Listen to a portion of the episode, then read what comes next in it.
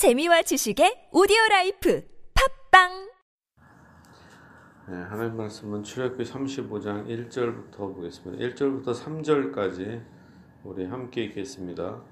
모세가 이스라엘 자손의 온 회중을 모으고 그들에게 이르되 여호와께서 너희에게 명령하사 행하게 하신 말씀이 이러하니라 엿새 동안은 일하고 일곱째 날은 너희를 위한 거룩한 날이니 여호와께 엄숙한 안식일이라 누구든지 이 날에 일하는 자는 죽일지니 안식일에는 너희의 모든 처소에서 불도 피우지 말지니라. 아멘. 1절부터 3절에는 안식일에 관련된 말씀입니다. 어, 2절에 보니까 엿새 동안은 일하고 일곱째 날은 너희를 위한 안식 예, 거룩한 날이다 합니다. 안식일은 누구를 위한 날입니까? 우리를 위한 거룩한 날이다. 일단 안식일은 하나님을 위한 것도 있지만 우리를 위한 안식일이다. 입니다. 우리가 만약에 안식일이 없다면 우리 일단 육체적으로도 지칠 것입니다. 소련이 이 기독교를 말살하기 위해서 일주일에 한 번 쉬는 것은 옳지 않다. 그래 노동 생산성도 매우 안 좋기 때문에 열흘에 한 번씩 쉰다. 이런 식으로 휴일을 바꿨어요. 그런 적이 있었습니다. 소련이. 근데 노동 생산성이 더 떨어지는 거예요. 오히려. 그래갖고 7일로 다시 바꿨다. 이런 얘기가 있습니다. 그런 거 보면은 이제 하나님께서 어, 이렇게 7일을 정하는 것은 총체적으로 더 놀라운 하나님의 섭리가 있다라는 것입니다. 예, 육체적으로 뿐만 아니라 그러나 가장 더 중요한 것은 영적인 것입니다. 하나님께서는 일주일마다 어, 하나님께 예배를 드림으로 우리에게 영혼의 생명과 은혜를 주시는 날로 작정하신 것입니다. 어떻게 보면은 그렇죠. 아, 거룩한 날이다. 쉬는 날이다 하면서 실제로는 주일날 더 피곤하잖아요. 육체적으로. 교회 와서 또 예배 드리러 오고 하루 종일 뭐 식당 봉사도 하고 뭐 여러 가지 하면서 하는데 어떻게 쉬는 날이냐. 오히려 하나님께 그러나 하나님의 말씀과 하나님께 예배를 드림으로 하나님께서는 우리에게 죄 사함과 은혜와 축복을 주시기를 원하셨다라는 것입니다. 사실은 우리가 예배를 드리지만 하나님은 우리에게 이 날을 통해서 우리에게 죄 사함을 주시려고 은혜 주시려고 이 날을 작정하신 것입니다. 그러므로 이 날을 열심히 우리가 지키는 것입니다. 어느 정도로 대단한 날이냐? 여호와께 엄숙한 안식일이라.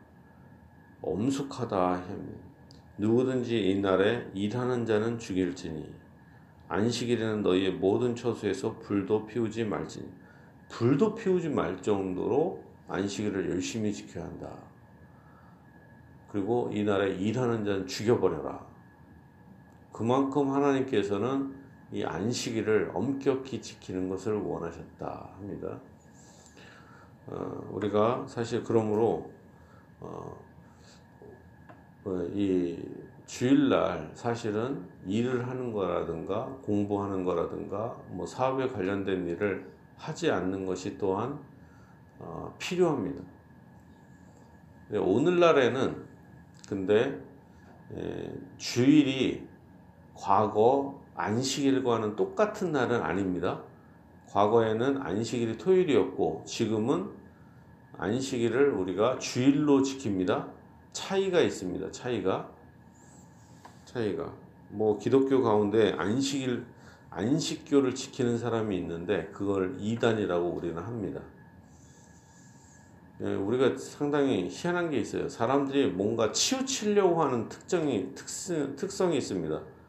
여호와 증인들은 여호와라는 단어 그거에 집중해 갖고 성부 하나님만 하나님이다. 그리고 이상한 쪽으로 확 기울죠. 단어에 집착하면서 마찬가지로 이 안식교라는 것은 또 안식이라는 단어에 미신적으로 또 빠져서 또 지키고 어떤 사람은 또 3대 절기에 쭉 빠져갖고 그러고. 그러나 우리가 분명히 알아야 됩니다. 그런 식으로 하면 우리는 할례를 받아야 돼요. 그죠? 할례가 얼마나 더 중요합니까? 할례가 엄청 중요합니다. 그럼 할례도 받지. 그게 아니라 우리는 뭐예요? 신약 이방인이라는 걸 명심해야 됩니다. 안식일이라든가 무슨 뭐 기타 여러 가지가 아니라 우리는 오직 믿음으로 구원을 받는 것입니다. 그러면 우리가 주일날 어떻게 하는 것이냐? 우리는 자발적으로 기쁨으로 예배를 드리는 것입니다. 뭐 주일날 일을 한다고 해서 심판을 받는다거나 죽인다거나 그러진 않아요. 그렇지만 우리가 자발적으로 일을 삼가는 것입니다. 자발적으로. 그리고 우리가 불을 안 피우면은 여기선 불 피우지 말라 그러잖아요. 불을 불도 안 피우면 이 겨울에 저기 난로도 저 틀지 말고 다 얼어 죽어야 돼. 그건 아니죠. 그 그렇게 막 극단적으로 율법적으로 하면 안 됩니다. 이거 우리 성경을 잘 해석해야 돼요. 그럼 밥도 해 먹지 말아야죠. 한때는 그런 시대가 있었어요. 근데 그거는 지나치다라는 것입니다.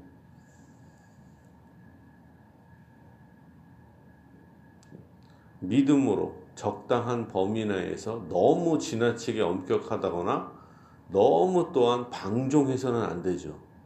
주의를 다른 날과 똑같이 아무 생각 없이 해서도 문제고 또한 너무 지나치게 폐쇄적이고 율법적으로 해도 문제가 있습니다. 자, 4절입니다. 4절부터 29절까지는 음, 성막을 만드는 것에 관련된 내용입니다. 많이 길지만 내용은 엄청 간단합니다. 4절부터 보겠습니다. 모세가 이스라엘 자손의 온 회중에게 말하여 이르되 여호와께서 명령하신 일이 이러하니라 이르시기를 너희의 소유 중에서 여, 너희는 여호와께 드릴 것을 택하되 마음에 원하는 자는 누구든지 그것을 가져다가 여호와께 드릴지니 곧 음과 금 금과 은과 놋과 여기서 35자 어, 5, 절 5절에 중요한 단어가 뭐냐면 마음에 원하는 자는 이 단어입니다. 하나님께 드리는데 마음에 원하는 자는 이러이러한 것을 드려라 이겁니다. 마음에 하나님은 하나님께 드리는 것을 원하실 때 어떻게 원하? 자발적으로 마음에 원하는 자가 드리기를 원하신다라는 겁니다. 여러분이 그러니까 헌금을 드린다거나 봉사를 한다 이런 건 뭐예요? 마음에 원하는 사람이 드려야 된다라는 거죠.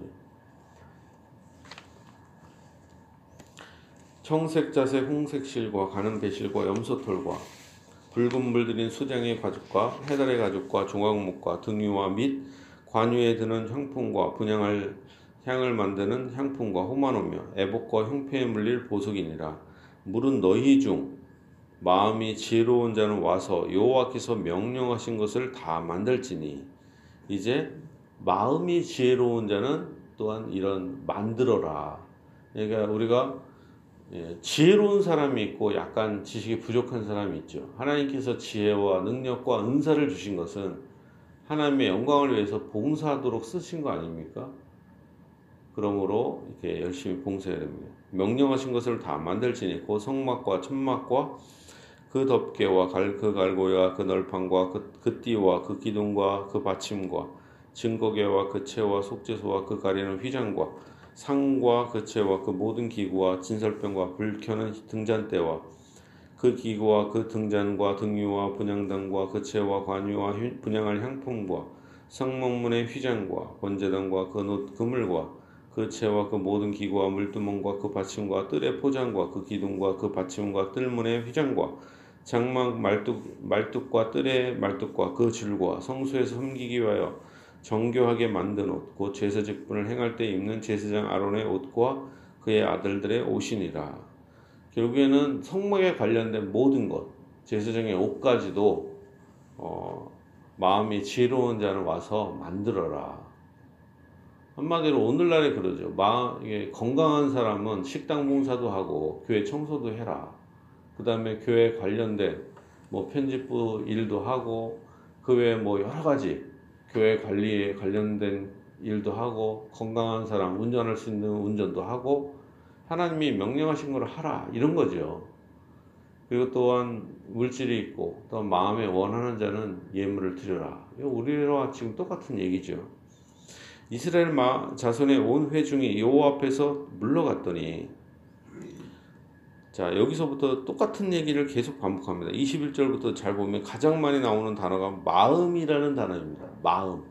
자 마음이 감동된 모든 자와 자원하는 모든 자가 와서 그러니까 마음이 감동돼서 자원해서 하는 사람들이에요. 마음 자원. 결국에는 자원하는 마음으로 하나님은 봉사와 예물을 드리기를 원하신다 라는 것입니다. 마음이 감동된 모든 자와 자원하는 모든 자가 와서 이제 자원하는 감동되고 자원하는 모든 자가 와서 회막을 짓기 위하여 그 속에서 쓸 모든 것을 위하여 거룩한 옷을 위하여 예물을 가져다가 여호와께 드렸습니다.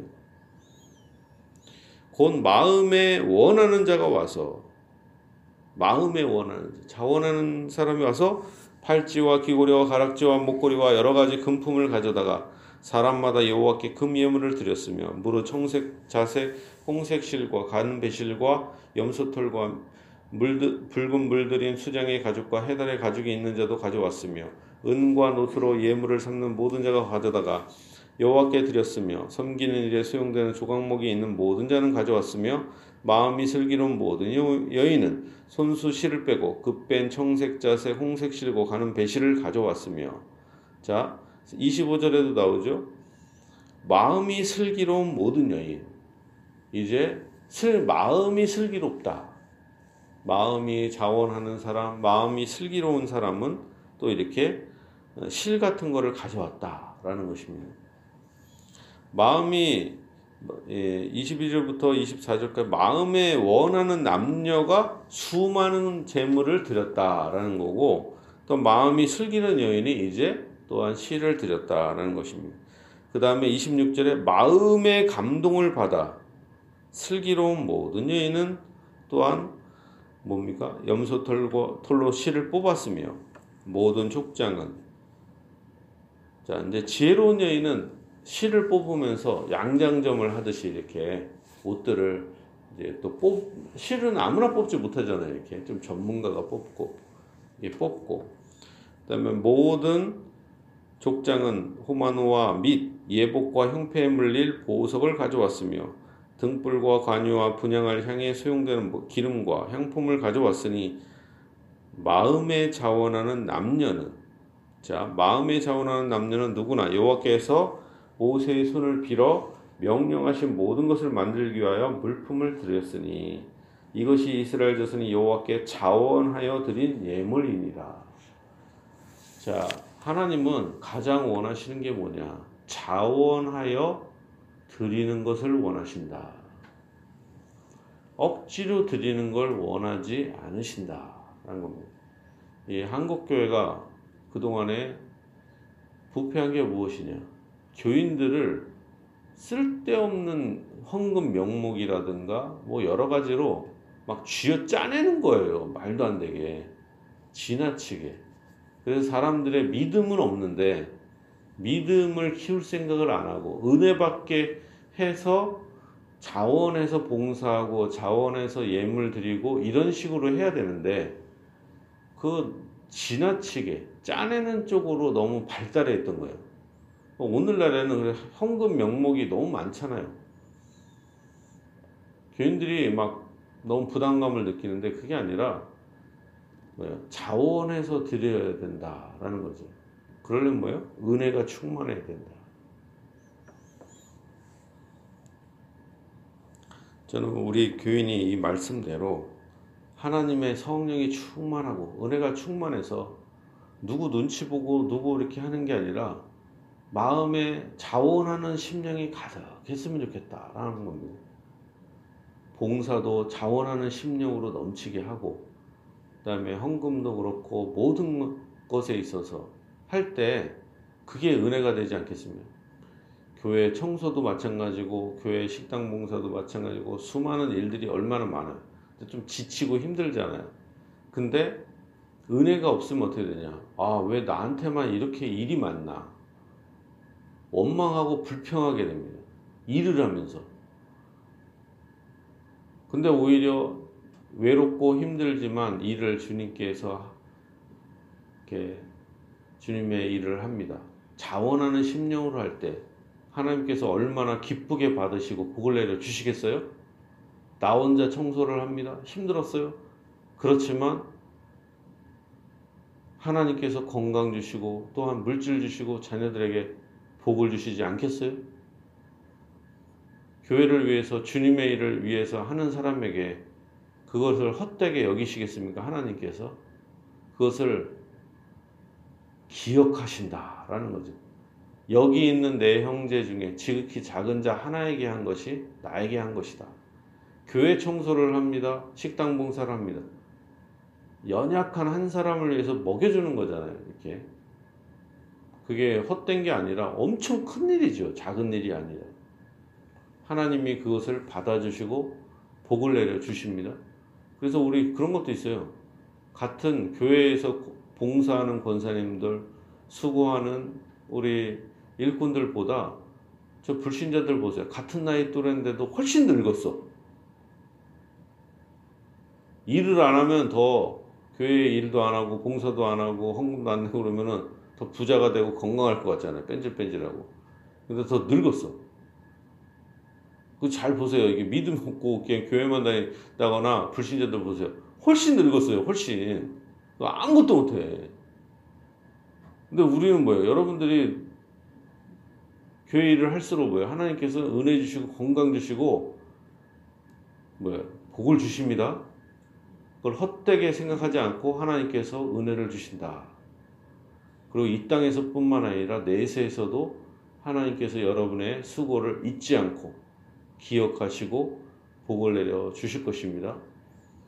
지극히 작은 일에 충성하는 자, 마음에 감동돼서 자원함으로 하나님께 봉사하고 예물을 드리는 모든 것, 여러분의 여러분을 하나님께서 기억하시고 복을 내려 주실 것입니다. 진실로 우리 우수영교회 모든 성도들이 마음에 넘치는 은혜 받아서 감동 받아서 하나님께 전 인생을 드리는 축복된 인생 살기를 예수님의 이름으로 축복합니다.